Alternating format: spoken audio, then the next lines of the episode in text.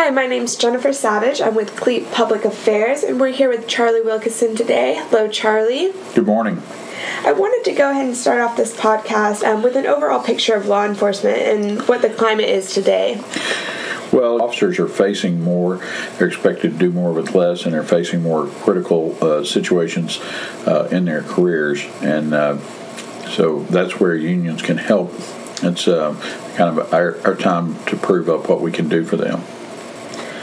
Charley, you've been at CLEAT a long time. Um, over your time at CLEAT, what have you seen change as far as the attacks or criticism on law enforcement over the years? Well, I think that that uh, officers have always had a difficult job. It's dangerous, violent, and they've uh, risked their lives. But there was this expectation when I first came to CLEAT in 1994. There was this expectation that officers were going to do these things in exchange for a uh, deferred compensation. That they they were going to put their lives on the line and protect the public protect families, communities, and they, they would make this this giant risk and offer themselves up. And in, in return, though, that at the end of their lives, when uh, the stress and, and and the violence and of the workplace had had broken them down and aged them, that they would be able to have a decent retirement and even that is being challenged. Also, I think different then, officers were expected to take action in the field. They were expected to keep the public safe. The public seemed to believe in the greater good that the officer was behaving on behalf of, of the whole community, and so they weren't held to a as, as strong a, a, standard, and they certainly weren't held up to ridicule and hatred, and uh, as as they've uh, been recently. All that being said, um, we've seen a lot of shortages of officers, especially in Texas, over the recent years. Um, do you think this will result in increased death of officers or violence against officers in the future as well? Well, Texas already has the, the largest uh, in, in, the country. Uh, I believe 1,944, uh, I believe, is uh, what we have uh, going on the wall uh, right now. So uh, but uh, yes, I believe the violence toward officers will continue in Texas, and Texas will continue to lead the nation.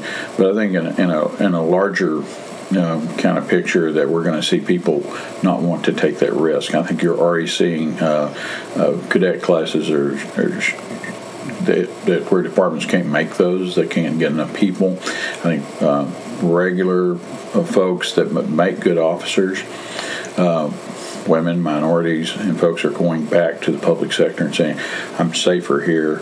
I won't, I won't be crit- criticized and ridiculed and hated in my work. I'd rather not take that risk." And so I think we're we're seeing those decisions being made where the the hiring pool is getting thinner, and so. At the same time, it's getting thinner. It's at a time in law enforcement when, when the benefits are being questioned. So uh, I think it's a double-edged sword. People aren't going to take the risk, and they're not going to do it, uh, especially if there's not a deferred compensation on the other end to protect their uh, retirement and and have a better life. Charley, there's a lot of talk um, about many proposals in the upcoming year over at the Capitol um, affecting officers from their training to their pensions, but there's very little talk about uh, assistance to officers or the increase of pay or benefits. Um, what do you see coming our way for officers in upcoming legislative session? Well, that's a good one. Uh, I think we're going to see more of the same. I think we'll see more attacks. I think we'll see politicians being politicians. It's unlikely that they're going to be able to uh, stand up and begin the process of of asking for more benefits and better working conditions, uh, a better life for law enforcement officers until the climate changes they're responding to to the public. So while in Texas we're talking about doing more for less, where we're talking about uh, paying officers less, we're talking about lowering standards. They have in certain cities already. People that have taken drugs are now uh, being allowed to uh, not only apply but uh, become officers. So uh, we're going to see this cycle where the standards are going to be lower, the pay is going to be lower, the hiring pool is going to be uh, smaller, and um, we'll pay for it down the road with spiking crime and and a, a, big surge where we'll want quality officers back. We'll want the best uh, that we can get, and uh, competitive nature between political subdivisions, cities, and counties that want to grow. Uh, you, you get what you pay for, and uh, officers that aren't as trained, aren't as qualified, aren't as educated, and uh, don't know the law as well have lower standards. Those kind of officers are going to make more mistakes. Civil liberties will be violated. You have more lawsuits, uh, and the taxpayers will be on the hook for that. So it's a uh, a double-edged sword. In the end, it'll all swing back around. Politicians will be leading the charge.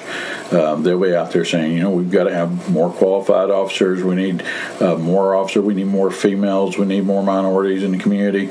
Uh, we need to pay them more. We need to take care of these heroes at the end of their career, and we'll be right back. Uh, in, in the spin cycle. And uh, what the state should do is pay attention to where it's been.